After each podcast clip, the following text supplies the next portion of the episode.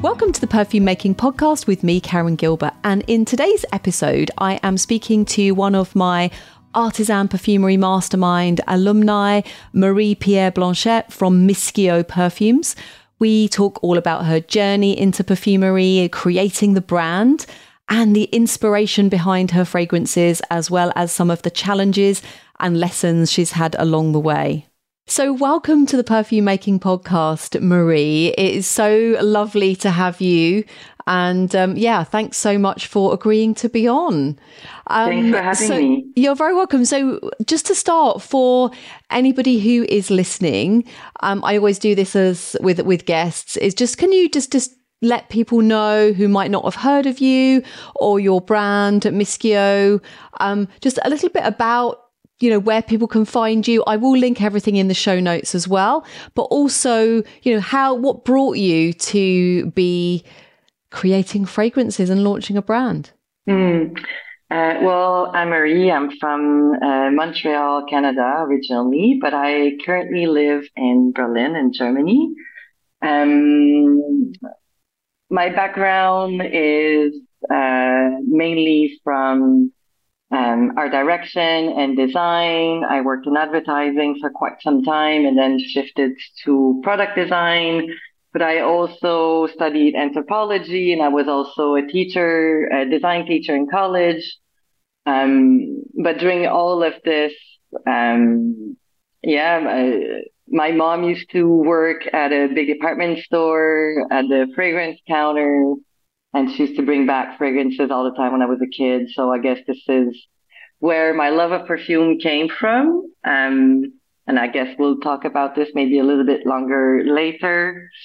Um, and then when, where you can find me, you can find me on Instagram and TikTok now and uh, I try to be a little bit on Pinterest as well, but you know, spend less time there than other. yeah, I, I, I, wanted to talk to you about, and um, we'll, we'll get into it in a moment um, about TikTok, obviously, because I I just started doing TikTok recently, and yeah. then you popped up, and I was like, oh my god, it's so it's so great to see, um, you know, more artisan, mm. more indie perfumers. Um, doing the TikTok thing. We'll, we'll talk about that. We'll, we'll sort of go back into that a little bit later. But um, okay, so um, you know, you've had that start. You love fragrances. You've got your art mm-hmm. background. So do you create? So do you create art as well, or you know, I mean, your packaging design. For those of you who haven't seen the MISKEO branding, it's it's really beautiful, really mm. um, stylish, artistic, um, minimalistic as well. So, do you mm. create the artworks for your brand as well?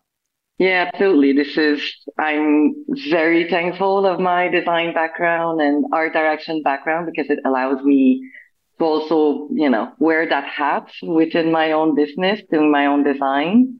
Um, yeah, so I do everything photography, website, image, well, not all the imagery. Some friends are helping me as well, but yeah, the packaging design to pretty much everything. And yes, I, I also, I also have kind of an artistic background. I do a lot of, I used to do a lot of painting. Now it's mostly perfumes. I have less time for that, but yeah, I think I'm just, I guess, an artist at heart.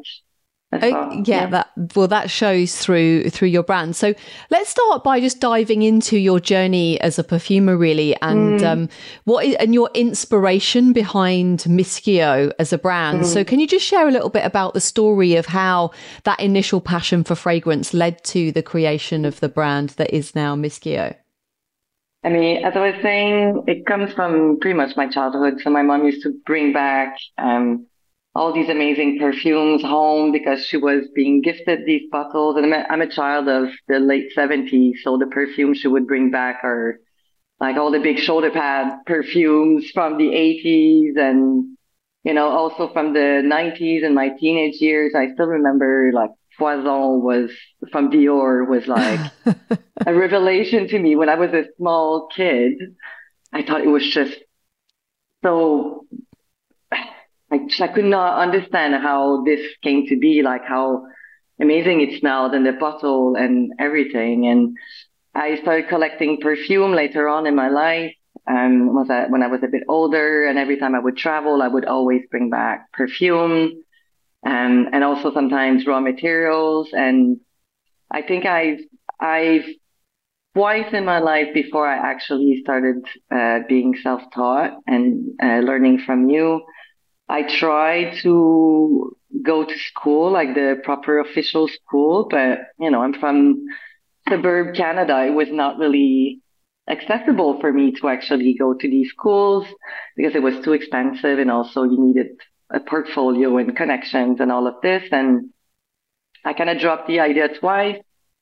And when I moved to Berlin, at some point, I kind of needed a new hobby because I had left all my painting stuff in Montreal. Actually, like I didn't carry all my, you know, brushes and all the paint with me. And I'm like, yeah, I'm.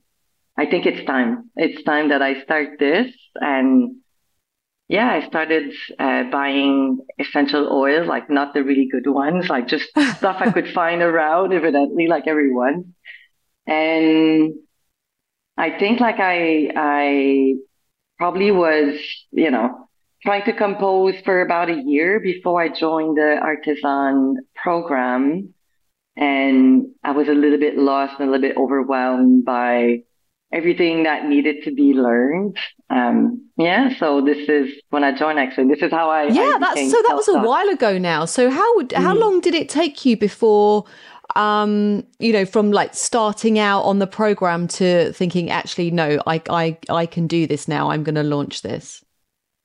Um, actually, came not that long after. So I did a program at the uh, the fall of 2019, yeah. just before COVID. And I think as I was doing the uh, the program, I was like, okay, I can do this. Like as I was practicing, I'm like, oh, this is like taking shape, and things started to smell like proper perfumes at some points. I'm like, oh, like it's it's feasible, you know. And a couple of months after COVID hit, and suddenly I was left with a lot of time on my hands, and that kind of pushed me to really shape a plan on how I would actually start a brand, start a business along with a brand, how I would, um, what I would create first, what my perfumes would be about, like what story they would, they would tell as well, along with the branding. And this took still a good two, three years, I would say, like maybe two years and a half. Uh, I launched my first perfumes in the summer of 2022. So yeah, so from the class to the launch, yeah. it took me three years. Yeah, mm. so it's always really interesting. I think actually a lot of um, we had quite a few people in during the COVID times join mm. um, the program, and actually it was I've seen quite a few people who launched very quickly actually after that mm. because it was that period where people weren't having to juggle necessarily a day job as well. Everybody was stuck mm. at home. And it's interesting. I think it did launch a lot of people into completely new ventures because it was a mm-hmm. bit like, mm-hmm. okay, you know, what do I want my life to be? And absolutely, it, it was a great period actually for a lot of people of self reflection and a lot of new brands i think have come out of that which is which is an mm-hmm. amazing positive really Mm-hmm. Yeah, and I, I completely resonate with that. Um, I think my thinking had already started a little bit before that. I started when I turned 40. I guess like everyone, I had a midlife crisis. I'm like, do I want the next 20 years of my career to be this? And I was like, no, I don't think so. So it was the seed had already been planted in my head. Um, but yeah, I think like a lot of people that, you know, the void that COVID created of social, you know, being social or, you know, suddenly just facing that kind of, I don't want to say tragedy, but like that, that big moment in history was probably made a lot made a lot of people reflect on their life and what they wanted out of life. Yeah, definitely. I definitely saw that within the group because we were all kind of like getting together on the Q and A's, going, okay, mm-hmm. right, we don't know what's going on out there, but okay, we can, we can, we've got this. You know, we we can pour yeah. our creative energy into something. And so, yeah. talking about that, you know, what is the creative vision that you have that drives your perfume creations? Because, you know, I always say that, you know, you ask 10 different perfumers how to create a perfume and they give you 10 different answers, but also yeah. every single brand and every single creator or artist or perfumer is going to have something different that inspires them, that mm. actually turns into a very, very unique brand and a unique expression. You know, you could have the same materials as another person in front of you, and you would both have completely different um, expressions. So, what is it that um, If you love to travel like me and you understand the power in escaping the money for time exchange trap, but you just don't know how to do it, then building an Airbnb consultancy business could be exactly what you have been looking for.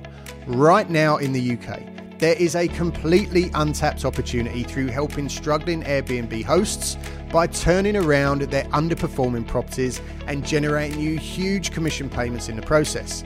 We are going to teach you all of the tools and all of the techniques that we've learned over the last five years through building our very own multiple six figure Airbnb business, arming you with everything that you need to swoop in and save the day. Minimal startup costs, zero risk, and almost unlimited potential. Sound good? Welcome to the Airbnb Consultant. Contact us through any of the channels included in the studio notes to get the conversation started.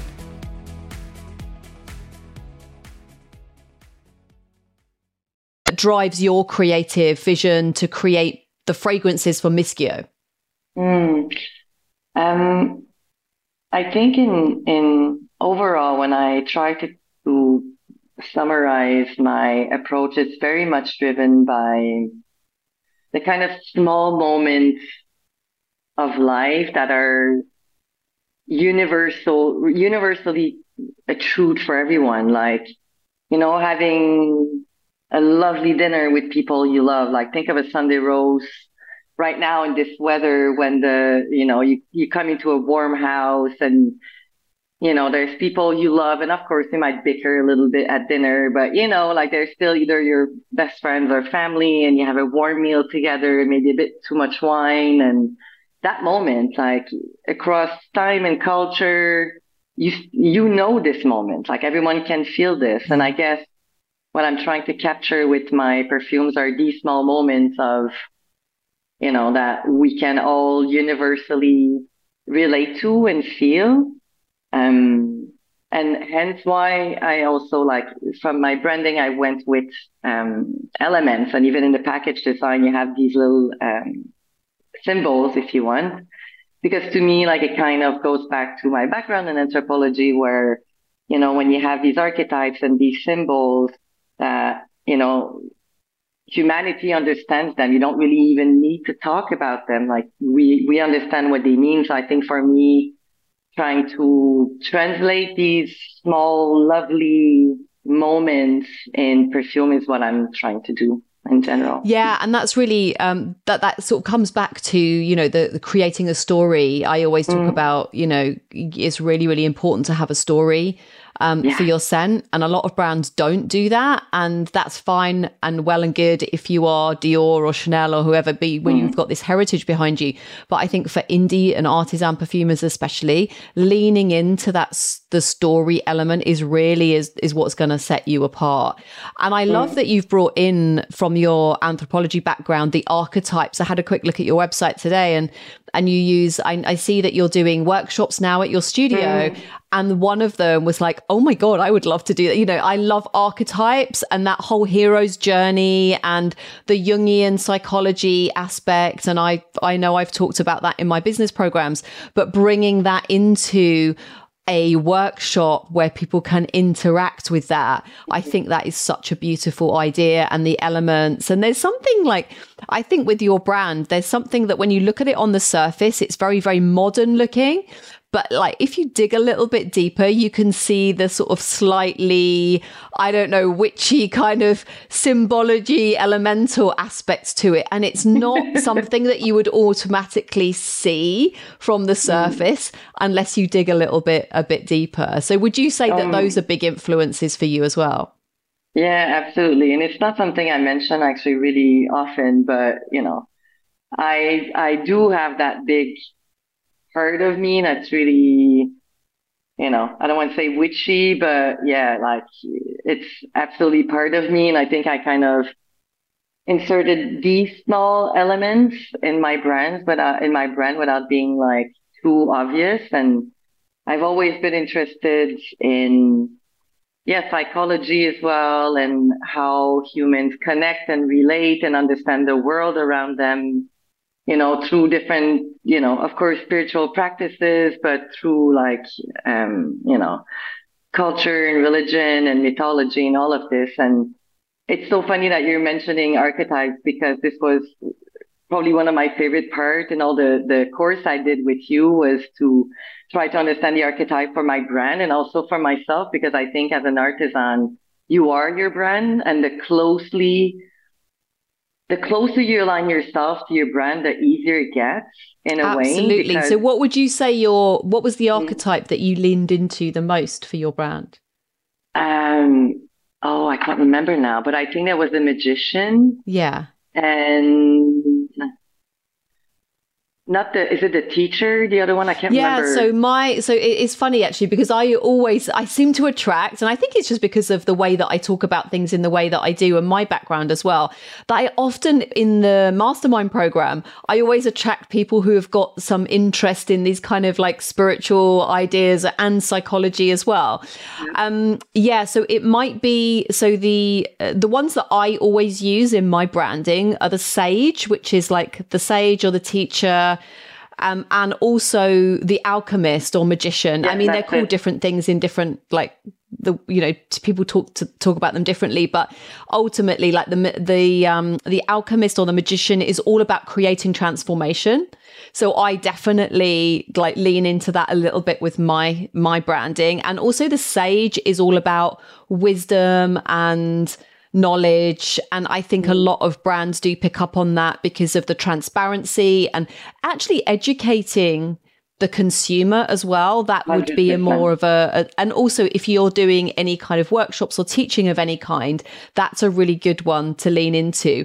I think also there's the, um, and probably not so much for your brand. I think there are other ways that you can take, there are so many ways that you could take these archetypes into and weave them into a, um, a fragrance brand. I'll have to do a podcast episode about fragrance uh, archetypes and fragrance because I think that would be, that would be super interesting, but also the creator as well. So, you know, mm. the yeah the artist the creator is an archetype in itself and i think everybody mm. will have that um, to a degree. But yeah, it's mm-hmm. really interesting. Um, and actually, I only really picked up on that with your brand because I was watching um, one of you. I watched your some of your TikToks where you were talking about. Mm the I think it was your um your Halloween one. So the birthday of MISKEO is Halloween, yeah. and you were talking about the astrology of the brand as well. And I was like, yeah. oh, okay. And then that made me dig a little bit deeper. And so, how have you found TikTok then? Let's yeah, let's talk about because mm. obviously being a brand owner, it's not nowadays. It's not enough to just hide away in a studio and make the perfumes. You've got to mm. wear all the hats, right? So you've got to be. And you know, some brands get away without being the face of their brand, but but that's what people want nowadays. Mm-hmm. And so TikTok obviously is has been a great medium for a lot of small indies. I've seen a few brands that have gone from nothing to being quite big in terms of their customer base just from mm-hmm. using TikTok alone. Um, so how what let me yeah. How what's your experience I mean, of that? How do you find it? Uh, first of all, I had to be, it took a year to be convinced and friends that are much younger than me actually convinced me to be like, you need to stop being a, an old stubborn person and you just need to be on TikTok. Like it, it's just how it is. And I think also it's, it comes from my own, um, like my own issues with self confidence and being in front of a camera. If I, I want to be like bluntly honest. Um, but once I got over that, I think I'm now very much enjoying. Uh, in some ways, like it's it's less work than it is to you know take beautiful imagery, write something, put it there, like on Instagram, for example, because I think you, you get to be a little bit more spontaneous. Like sometimes, yeah. like you just get an idea for content. You're like, yeah, I can just spend 15 seconds doing it. Um, yeah, and I think like I don't have a massive uh, followership, like not also on Instagram, but TikTok a bit a bit less. But I enjoy, um, the difference in, you know, relating to content and relating to creators as well and to other brands. And yeah, I think the the future belongs to people that are not scared about new technologies and new platforms. So you just you know, you just need to do it. And I actually really like TikTok now. I yeah, never thought I would. It's funny. I mean, I have to have to say I haven't done any content on TikTok for the last month because I've been running around and I tend to batch create my content, and yeah. it was just like I haven't had like a batch of time to, you know, I have to script to do mm. my TikToks because I would make 20 minute waffling TikToks otherwise. and I know that I have to actually script my TikToks because yeah. I just yeah, it just wouldn't work. Um, but I actually it took me about it took me much much longer to be convinced because I just thought it was just some crazy place for kids and dancers yeah. and and I am not again, you know, this is this is kind of what I do, but I would never call myself a content creator in terms of video content because I don't like being on camera myself either, which is yeah. why I love doing this podcast so much. Um, and my my podcast coach has said, "Oh no, you've got to do like video podcasts and you've got to put it on YouTube." And I'm just like, honestly, I know I wouldn't do it. it I wouldn't do it if it was just if I had to do that for every podcast. Mm. But a TikTok seems a little bit more doable and, like mm-hmm, you say, mm-hmm. spontaneous and and actually. I, I was looking at yours today, and even though you, I mean, I don't have many followers on TikTok either, but with with something and this is just for for anyone listening thinking oh you know i i don't want to do anything like this if you've got a brand or you really want to grow a following really tiktok is one of the fastest places to do that even yeah. even now because it's not really about people following you it's about how many people get to view your videos yeah. and one of yours has got like 7000 recently mm and the other one I saw there was one that you did that was good. Oh, do you? Oh, um, you don't want to smell like old ladies. What about all yeah. of these old ladies and pictures of these amazing, iconic, like Grace Jones and yeah. you know all of these iconic women. And I yeah, think that that's got like thirteen thousand, something like that. Yeah, yeah, I think something like this. And I think it's one of those things. Is even if you've got only a few hundred or a couple of thousand followers, like on a platform like that, you can have a video that if you just capture someone, you know, the attention of if yeah. you just get it right like i think i've got two and this is another thing as well that i love about tiktok that i'm not sure if you know but like I, have got two videos on on my tiktoks that have got over like say 25 30,000 views wow. but those are like the first they they were ones that i created in the first couple of weeks of me even being on tiktok and they only got i think they got 500 the first week but because tiktok is almost like an seo platform it's not really like instagram or facebook yeah. in that you create some content and it just disappears there's an seo kind of aspect to it so if you yeah. create some great um, content that actually captures people's imaginations and people watch it, it will show that content to more people and it mm-hmm. will it's like the gift that keeps on giving it will keep getting shown. So your top two that iconic ladies one that will go your i can see that going to like you know tens or hundreds of thousands of, of views because it will keep getting shown to people. Yeah absolutely. And i think you know i've never had 13,000 views for anything no same same for me even the length yeah. of time I've been doing this, even if I go back and look at my old YouTubes from like 10 years ago, they still probably haven't you know, I mean, okay, they probably had a lot now, but it it's not like mm. in my, you know, my Instagrams or reels or stories or anything like that for sure. I, I mm. never had that many, but but yeah, so TikTok is a place that you can do that, and also, you know, you can sell directly on TikTok now, so you can have yeah. a TikTok shop and and and what have you. Um, but yeah, yeah. So go to come join us, folks. Come join us on TikTok. yes. Yes. um, so talking about your fragrances, um, is there a particular example of a fragrance that you've created which um, really kind of captures a significant milestone in your journey as a perfumer or reflects your growth as a, as an artist? Oh, this is such a good question that I'm not prepared for. That's so I okay. love it. I love it. Um, I, I would say Pistil is. So Pistil is my green floral. Yeah. and I guess so. I as I was working on my collection, I this was the probably like the last one I was ready, um, or almost the last one I was ready, and the one I was struggling the most with, uh, only because it was a floral. And although, like as I said, I mentioned poison, um, so I love big florals, but I never worn it me as an adult, um, I would always go for like woody, incense, da da da. And I think I was kind of struggling in creating a floral that I would love. And at the same time, I was uh, in the middle of reading uh, Woman Who Run with the Wolves. I don't know oh, if you ah, know yeah, that yeah, book. Yeah, yeah, yeah. Mm. And it I think it really spoke to me in a way. So that book is fantastic. First, like any woman should read that, read that book at some point in their life.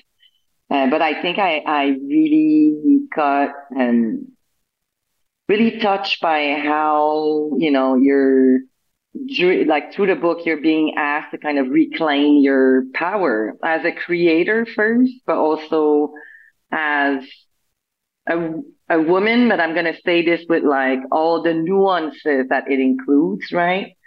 And I kind of got to reflect at some point, like maybe, you know, I, I didn't like floral perfumes or I had a hard time wearing floral perfumes like with that because my type of womanhood or femininity was not represented. Um, it wasn't a technical challenge. Like I could do floral perfumes for other people, but for me, I really had a hard time. So I think I kind of had to think about my own creative process of creating something that's supposed to be very feminine and actually make it my own kind of femininity. And Pistil is a floral, but it's, it's hairy. Like it has animalic, animalic note. And actually it's for the wolves from that book. I never, I don't think I've ever said this out loud, but I want to have that animalic undertone, um, just to show that women can be as wild and feral and, you know, powerful and anything they want to be actually. And it doesn't preclude you from being also very feminine at the same time. So I guess once I kind of broke through this belief or my own way of thinking about femininity and feminine perfumes, is when I I I kind of had a breakthrough even at doing that floral, which is feminine but not a smooth feminine. It's like feminine with you know with claws. with claws a little bit.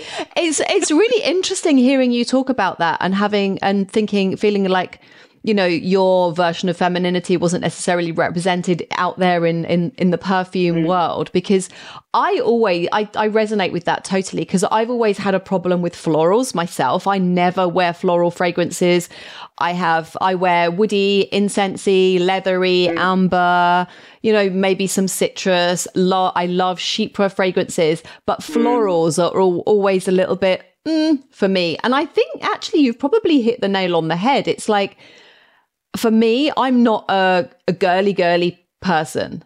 And I've always felt that a lot of florals that are out there are either quite delicate or feminine mm-hmm. or fluffy or pink or or they're um you know then they haven't got enough substance or body mm-hmm. and actually and on my skin that they kind of almost disintegrate it's almost like my mm-hmm. body's like rejecting them and so i think that's really interesting but if you if you transpose that onto a psychological kind of uh, thing as well it does make you dig a bit deeper into your psyche because i think about okay when i was growing up you know i wasn't really you know i liked to wear jeans i wasn't really tomboy or sporty at all so i wasn't mm. like that I, I wasn't i was always felt like i was womanly or a, a girl or a woman you know i didn't mm. have this sort of like you know, androgynous aspect to me at all. But mm-hmm. again, maybe it was the time that we grew up. You know, I was mm-hmm. born in 1970. So I was at school to my teenage years were in the 80s, where it was all like, you know, the big shoulder pads, like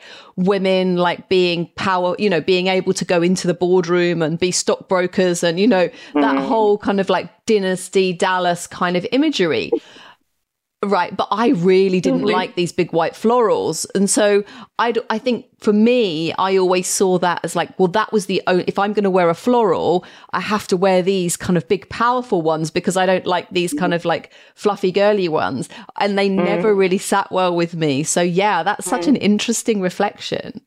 Mm, absolutely, and maybe even just to kind of close the loop on that one is that actually my inspiration for this floral was poison, but I mm. wanted to subvert the idea of a big floral, like a big white floral, because at the core of that perfume, like I made a Narcissus Accord, I have loads of jasmine, I have rose absolute, like I wanted to be big and even like a tuberose base, like I have all of them. But I'm like, yeah, but this is, this is not how it ends. That's not how the story ends. And you know, everything is a bit dark and a bit gothic and, you know, like I said, the animalic background yeah. and, you know, there's loads of cedar wood as well. So it, you still have that forest, you know, moon, moonlit forest vibe to it. That's like, okay, I, I will take something I know that's part of my, let's say, perfume DNA or what is my, my own inspiration, but I, I will, create my own universe around it. And I will kind of make it mine in my own version now of what it is to be, you know, a, a badass woman, you know but without like in my in my own brand of womanhood and femininity like i i, I didn't want to discard this i think all. that's amazing i think so many women will resonate with that as well and so just as a second part to that question so i don't know whether you, this is the same fragrance or there's a different fragrance but is there a particular fragrance in your collection that really holds a special place in your heart mm. i mean in some ways they all do um, and you know, can you share a story, maybe uh, the story behind its creation, an- another fragrance, mm. and the story behind its creation? Because I think it's always fascinating, especially for people listening who haven't tried your fragrances, to just hear firsthand the mm. stories of uh, the the creation. I mean, I can talk about feuille. Feuille, also so hard to pronounce in English. I'm sorry about that. So that means leaf in French. Feuille is the last one that we launched in June of this year. And we start, we launched with four fragrances and this one we launched like a little bit later because it was almost ready, but not in time for safety assessment. So this is why we waited a little bit.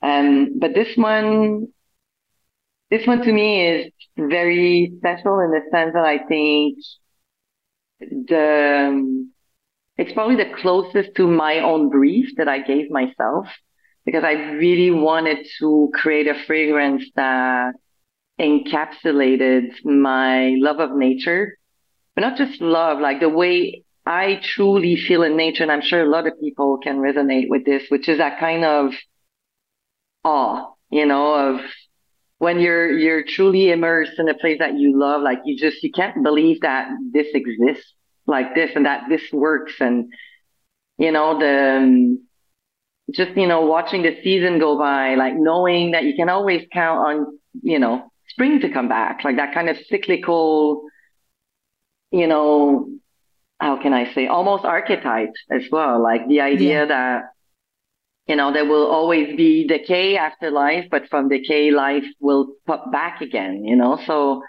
it's that kind of awe like of understanding that we are nature, we're part of nature. Nature is just, to me, like the most beautiful thing ever. And yeah, I wanted to create a perfume that kind of showed that crazy wildness of nature, like the, you know, think of like the midsummer June, everything is vibrant and buzzing and, you know, the sun is high in the sky and it's warm and everything kind of smell like the chlorophyll and the flowers in the air, but not flowers like rose, like that kind of wildflower.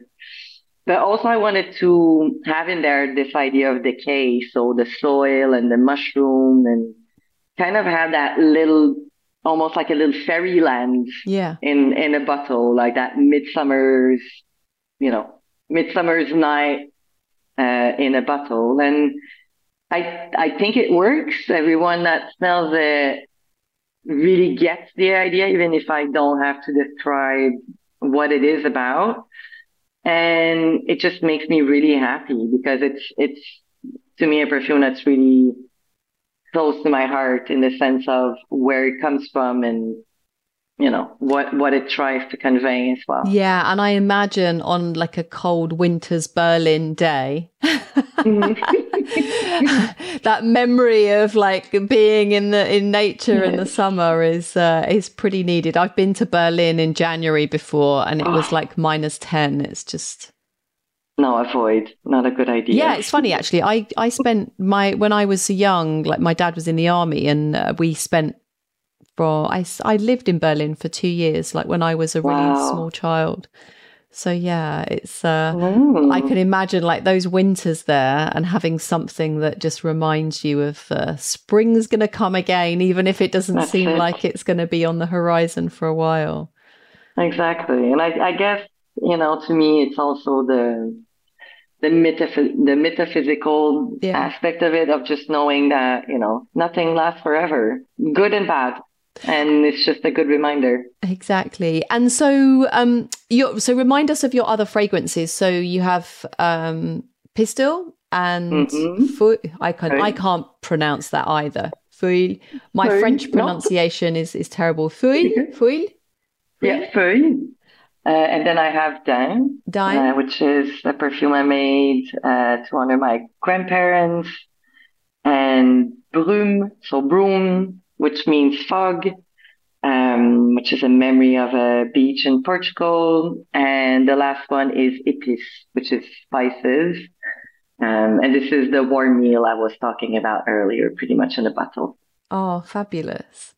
Mm. And um, so, do you, when you, uh, so obviously they're, they're quite a, a diverse um, range of fragrances, but when you were thinking about your launch or what you were going to launch with, and actually even thinking about the fragrances that you will launch over, you know, the coming years, um, how do you approach that balance between, um, you know, your own staying true to your own artistic vision and catering to different tastes of potential customers and customers that you have. Because i'm sure you have people who say oh but do you not have something like this? You know are you swayed by that or how how do you approach that? Mm, i don't think i'm swayed by trends so much so i think it's really interesting to see like bigger trends and mindset um there are things that probably will never align with me like i will never do a very clean white musk fragrance because I, I find them a bit uninteresting, m- most of yeah. them. Um, but yeah, I think trends do not sway me, but I think it's interesting to think about them to understand what's behind the trends, like understanding that again, during COVID, people were looking for these clean fragrances because, you know, everyone was afraid of germs and viruses yeah. uh, suddenly. And I think now things are, you know, you can see on TikTok, there's a lot of vanilla gourmand trend because people just want to be comforted after yeah. all of this madness, I guess. Uh, a lot of fruity scent as well. Like think of um, Delta Venus from Eris Parfum and there's a lot of like mango as well that I can see popping up. So I think it's interesting that people now are into gourmand. And I mean, I guess in the end, I also have a broad, a, a broad range in my own taste. So, you know, I, I, yeah, I, I, I will probably end up trying a bit of everything as I go. But again, taking away like the maybe more commercial or too clean scent is not something I yeah. would go for. And yeah. you use a combination of naturals and uh, mm. synthetic. So you were you always going to go down that route, or did you have? Yeah, so you were always going to use the mixed yeah. media. Yeah, I think it's you know, of course, I think naturals are absolutely fantastic. You know, I just talked about nature a second ago, and I absolutely love the naturals. They're beautiful and they're very touching as well, very emotional and very full. They have a lot of depth, but I think also coming from more of an art background, like anything that helps you achieve your idea and your concept is, is a good thing. Otherwise, you're kind of adding, you know, restrictions or limitations on top of your creativity, which is, I mean, it's hard enough to make perfume. I, I have, I have all the respect in the world for people that are making beautiful perfumes just out of naturals because I know how hard it is to yeah pull off something like this. Um, but I, I deeply believe that, you know, you should get all the colors and the palettes if you can get them. And also just me personally, I'm trying to be as sustainable as I can. And I, you know, there are materials that I think are better off going with the synthetics than from the naturals and not to pillage too much, you know, too many yeah. resources as well. So I think it's kind of a a mix of my own values and also just me as you know an artist trying to yeah create what what what I I have in my head. Yeah, know? I think it is it's it is one of those things that it's going to be um you know like a real balancing act going forward mm. with the sustainability issues and Probably. yeah, there are always going to be some um materials that are not necessarily, you know, I mean, as much as I love beautiful, beautiful sandalwood and rosewood mm. and, you know, over harvesting those mm. trees, you know. Mm-hmm. And then there's a yeah. lot of um, new stuff coming out of white biotech as well, which is really yeah. interesting. And we do mm. have a lot more naturally derived materials now if you're, you know, mm-hmm. willing to go down the route of, you know, for those people who are looking at naturals only, you know, looking at biotech materials from fermentation yeah. could be a little extra expansion of their palette. But yeah, it's it is super hard to create something that is really beautiful, long lasting, that that is that smells like a, a perfume um, mm-hmm. with with just naturals. So um, Mm-hmm. Yeah, that's a wise move.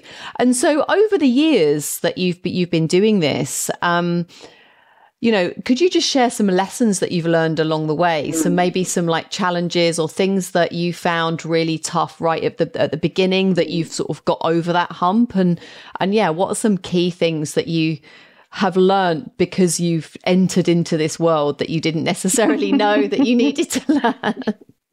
Um I mean, I think there is multiple aspects to this, depending if we talk about more the business aspect of oh, the both, yeah, which whatever mm. comes to you, really.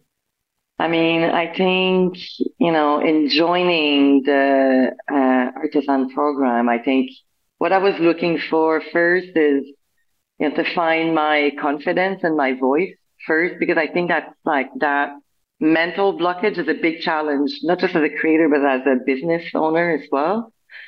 And just believing in yourself and, you know, knowing that you can learn things also, like you're not always going to be stuck where you are, right? Yeah. And this, and I guess two other things that are more from the uh, perfume side. One is everything that's around regulations and all the process around safety assessment. I was terrified by it. Um, and the second one is like when you start shipping internationally. So all the other regulations around that shipping and also just finding, you know, ship, like a shipping company to do, to do it with and how much it costs and all of this. And I think, yeah, like the before is I was apprehending a lot of these things way more than what it ended up being as I was doing them. I think it maybe just speaks about my personality where I'm really apprehending and anxious about processes I don't know about. So this is something that doing the program with you actually helped knowing that, okay, there will be processes, but you will learn. You'll be okay as you're doing it, you know? That's one thing. Um, but I have to say though, now that I'm, I'm doing it for about a year and a half, is that there are things, especially if you're uh, independent or artisan or you're not very big, that you kind of, they're never really resolved, but you just get used to how you will have to do them. For example, um, you know, the safety assessment is still a big process. Now I know the steps, so I'm not scared of these steps anymore, but there's still so much, um, manual and intellectual labor in yeah. preparing your, your file to, you know, give this to a safety assessor and do all your, your, the tests that you need to do before as well. Um, and this will never go away. So it doesn't scare me anymore, but it's still a lot of work. Yeah. to, and it's the bit that it's, the, it's kind of the non-exciting bit. There's the creative yeah. process. And and I think that's one of the things that that really does scare people. I think what you're sharing are the are the things that really do scare people the most. Mm-hmm. It's like that unknown, and they always want the shortcut of like, oh well, yeah. How do I get do this really quickly and painlessly and and what have you? It's like, well, mm you don't. No, and that's you just that's learn the process and go through the owner. process.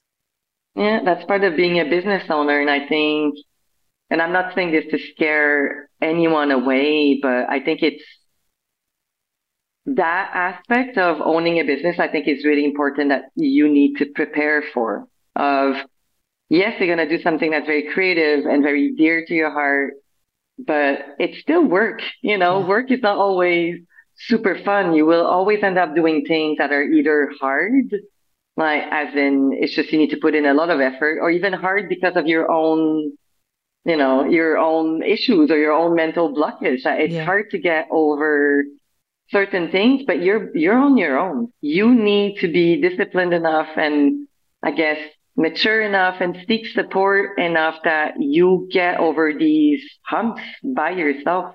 And of course, community helps always, always, but it's important to know as a business owner that these things, like these moments will always be there and there's going to be a portion of what you do that's not creative or easy and it's still part of your project.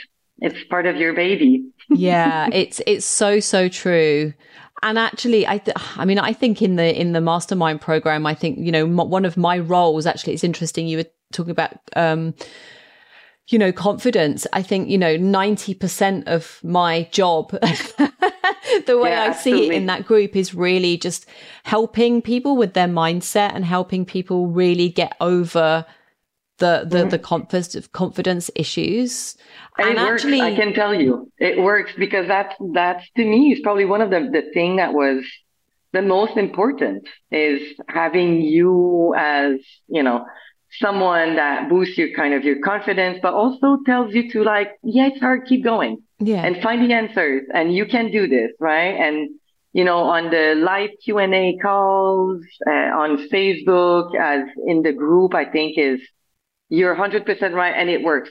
So, you know, you're, you are well aligned with what you're aiming to achieve. It works. and I, I just think that, it, you know, it's not with the regulatory stuff, it's not going to get more fun unless you love that kind of thing. And it's not going to get any easier because the regulations are always going to be moving and changing. Mm-hmm. And, it is that balance, I suppose, with okay, you get to do something that is super creative, super fun, that is some a real kind of like artistic and i think it's easier for artists who are creating perfume to make money from their work than potentially mm. if you are a painter or a sculptor or a mix you know or a it's more immediate and i think it's an easier sell and an easier way to to make a living than mm. if you are any other type of artist potentially mm-hmm. and there are going to be some things that are, uh, you know, are a trade off, you know, the shipping mm-hmm. regulations, the fact that,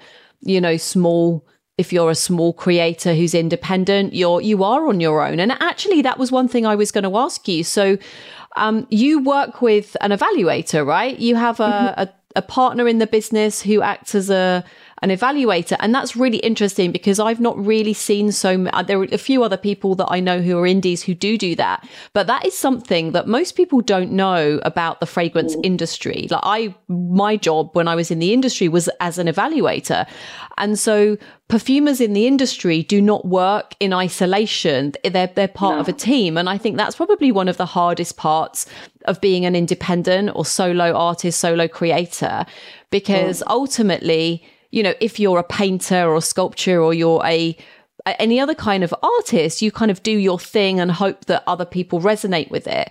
But actually, with perfumery, you know, it is it is that kind of consumer product as well as yeah. as a as an art piece. And actually, the industry have people who know perfumery. They know how you know the um limitations of what can be yeah. done, what can't be done, what needs changing, what needs improving, but also the trends and what people like as well. Yeah. And I think as an artist, you can somehow sometimes get really in your own way and so close mm-hmm. to a project that it's always good to have someone giving you feedback. But many people use their friends, their family, and that has a double edged thing because if you use friends and family, people, you know, they might say, oh, yeah, it's great, when actually maybe it's not. And also, mm. you, you might put it out there to a, an audience of people who are not your target customer. And they might mm-hmm. say, oh, no, I don't like that. Whereas somebody else might say it's great. So it's always really good to have an educated, like an expert, mm-hmm. neutral person. So yeah, how did how did that come about for you? Mm, um, through Instagram. So Pep uh, D'Alessandri is my evaluator, and I mean, he also doesn't have a background, same as me, uh, you know, from classic perfumery education. He started a YouTube channel to review perfumes, and he collects perfume, and he's been doing this for like I don't know, seven, eight, nine years now.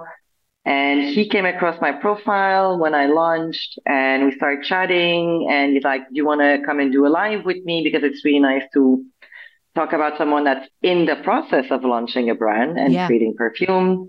And then we kind of continued talking after this and became friends. And at some point, I think I was also at a, at a point where I really needed the feedback. And I guess also coming from my background in design, you do get the feedback all the time and you know you're going to have to yeah. throw away about 90% of what you create but I, I really felt I needed this exchange, being able to articulate my thoughts and my decisions as well, why I was doing this and not that. Um, and yeah, get someone else's point of view. And I think from our exchange, first I realized that we, we were pretty aligned in our values, which is very important to me. And also I saw that he was very well educated, even as a self-taught, let's say, reviewer. Uh, he had like a big, you know, big vocabulary of words to talk about perfumes and understand perfume. He understood perfumers, the history of perfumes as well. So I think to me, like that overall, his knowledge and his own experience and how he approaches perfume and art in general um, was a really good match for me to be able to have really fruitful and honest discussions as well, um, where we didn't always agree, um, but we agreed that it was time to launch or not launch. At least that was that. But we I think that helps, agree, right? Because you, know? you can get yeah. to a point where you're tinkering, tinkering, tinkering, and you don't mm. like you. Sometimes you need someone to say, "No, I think that that is good enough. That is finished. That you know, yeah." yeah stop now. Exactly. And I think it was actually a bit difficult because we did this, uh, when was it? In 2021. Yeah, 2021 at the beginning of the year. And we were still during COVID and he lives in Australia. So all the, um, I couldn't like, I still didn't have my uh, certification to ship dangerous goods at this time. So meaning I was still stuck to kind of send this uh, incognito via normal mail. Yeah, it's so um, hard, isn't it? It, mm. it was that that point was it just took some time. It it some time I think it took over eight weeks to arrive to him because during COVID everything was a bit um, yeah. crazy with deliveries and postal services. But we did a few rounds like this over about a year ish, maybe a year and some months, where I would send a bunch of perfumes and modifications between them and sometimes at different concentrations. And you would evaluate them. We would have long discussions after. And yeah, that's how we ended up working together. And honestly, I'm so, so, so thankful to have someone like him with me in this adventure because as you said, it's, you're so alone normally. And even just finding community in the perfume world, like finding, you know, other perfumer friends is not that easy either. So having someone that I could talk to quite often about also what I was going through in the other things and how things were working. So it could be a bit of my, you know, support system was, you know, the best thing that could have happened to launch my brand. That's great. And I think that's really an important distinction, actually, that not many people think about. You know, people always say, oh, I, I need someone to evaluate um, my my products. And actually, really, as an independent perfumer, I think it's really important to have someone that aligns with your values and al- mm. and really understands what you're trying to do um, rather than just having a random evaluator to evaluate your products, it's really important that that that person really is on the same page as you, and they don't mm-hmm. necessarily mm-hmm. have to agree with everything. You're always going to have the, the you know the back and forth, but I think having someone that knows your brand and knows what you're trying mm. to achieve is is really really important, um, mm. and that saves you going down big long rabbit holes. So now, mm. so you've got your dangerous goods certification now, so you do all of your own shipping. Yes, I do. It's also a lot of work, but I'm happy actually because I got to have, um, you know, retailers now that are also outside the EU. So I have uh, Brooke from Saint Celier in the UK now. Um, and I have many customers in the US and in Australia as well. And every time I ship orders that are not like to people I know, I feel just so blessed and so thankful that anyone wants to smell my my creation. Is it's still weird to me, and I, I'm still very thankful that strangers I've never met in my life are interested. You know? Yeah, and, that's so good. That's yeah. so that's such good validation, right? And I think. Mm-hmm. You know, I suppose that that there's always going to be I think I can't remember. I saw someone post something the other day about you know feeling like confident in in what you're doing and you know and never doubting yourself is not something that an artist will ever you know you have to basically get over the fact that you will always have self-doubt as an artist whatever however long you've been doing it whatever you're creating basically it doesn't go away and there will always be that part of self-doubt yeah. in there um that you just have to learn to manage right yeah. Uh, oh my God, this is absolutely true. And I think it's, you, you just, you just get better at managing your fears and your anxiety and, you know, your dark passenger that's trying to stop you from, you know, doing the stuff that you love doing, you know, and it's, it gets easier, but as you said, it never really goes away. No, and I think there are, there are so many great books. Actually, I think the person who shared it was a quote actually from um, Steven. I can't remember off the top of my head what the quote was, but it was from a guy called Steven Pressfield. I don't know if you've ever read his book. Um, no. Oh, I think I've got it here actually. Maybe not. It's um his book. It's a guy called Steven Pressfield, and he's written a, he's written quite a few books, but it's mainly about writing. He's a writer, mm. um, and the main one is called The War of Art.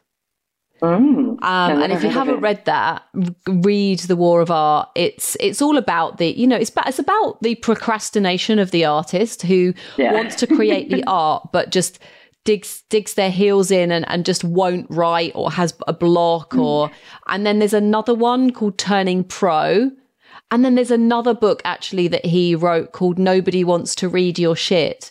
And that is like, that's it. And he's this very irreverent, like funny. Um, but it's basically like that title is perfect because that is the kind of talk, you know, like who, you know, who would want to look at my, my art, read my, mm writing or smell my mm. perfumes mm. and and it is the whole kind of process that the artist goes through mm-hmm. like 20 million times a day and comes mm-hmm. out the other side if you just keep going. So mm. if you've mm. got any, if there are any listeners listening, I will put um, a link to Steven Pressfield's War of Art in the in the um, show notes because I think it's definitely a book that every every artist, even perfume art, perfume artist, should read.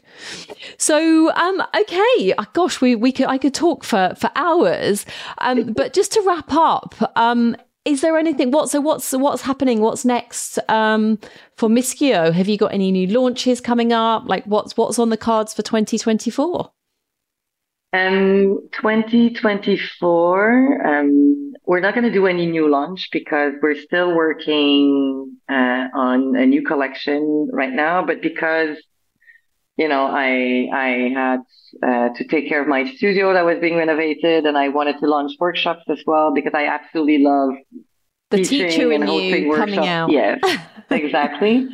so I'm gonna probably focus on this, but at the same time, it just it creates a lot of space for me to be able to go deeper into creating the new perfumes. Yeah. They're kind of halfway there, but um so I guess launch probably more in 2025. And hopefully doing more content on TikTok as well, like maybe kind of coming from more the teaching or workshop aspect. And yeah, that's it. I think for that's fabulous. Year. I can't wait to see mm-hmm. your studio. Are you going to do us a walkthrough on TikTok yes. when it's finished? So, was it just damaged? Was it a flood? You... Oh yes, it's just uh, it. It was completely flooded and completely destroyed. Everything. So you had to and re. That, that happened the last day of renovations as well. Oh no. and it just took forever for the insurance to come in and to assess the damage and then start repairing everything. So it took eight months uh, during the year, but now it's I want to say done at like 99%. Um, we're missing a few bits of furniture, but otherwise everything is up and running. And as soon as there's a sunny day in Berlin, which might take a while, but as soon as there's a sunny day, I'll do a walkthrough for sure. Fabulous. And your work, so, so if anybody's listening and you're in Berlin, um, mm-hmm. and wants to go check out the studio and some work your workshops are now on your website right you've got a few dates up for for next year yeah. or for this year have you got anything uh, for this year and next year and also just um as you're saying this like um anyone that's visiting berlin that wants to visit like just send me an email at my uh info at MISKEO and they can just come and chat smell things have coffee, and yeah, everyone's welcome. It's not like a boutique, like I'm not open, but if you want to make an appointment here in Berlin, I'd be super happy to meet people. And also, um, you do bespoke. Are you working on any bespoke fragrances as well? I have one that's nearly there, um, but I only have one uh, customer, one client at the moment for bespoke because I had I didn't have a lot of time this year for this, but yeah, I have one at the moment, and we're halfway through the process. Fabulous. Well, I look forward to uh, to seeing the new collection and the studio walkthrough, and as always. Um, in the Facebook group as well, in the Mastermind Facebook group, it's always good to see um, you know, people who've like, I think it's very inspiring actually for mm. other students to see people who were a bit further, uh, you know, quite a lot further along the journey, sharing their experience, especially people who love to teach as well. Um, mm. It's such a great little community that we have there. So, um, yeah. okay. Well, thank you so much again. I'm so grateful that you have come on and, uh, yeah, and shared your process and your journey with us. And as I said, I will put everything in the show notes all the links to uh, MISKEO and your TikToks and everything. I think definitely people check out the TikToks. Um, it's really nice. It's one of those things. It's a nice little platform for mm. short snippets of like one to, you know, one, two minute little tips. Um, mm. as well as people just talking about perfume. So, um, okay, so that's us then. And as always, folks, thank you so much for listening and um, I will see you all next time. Bye for now.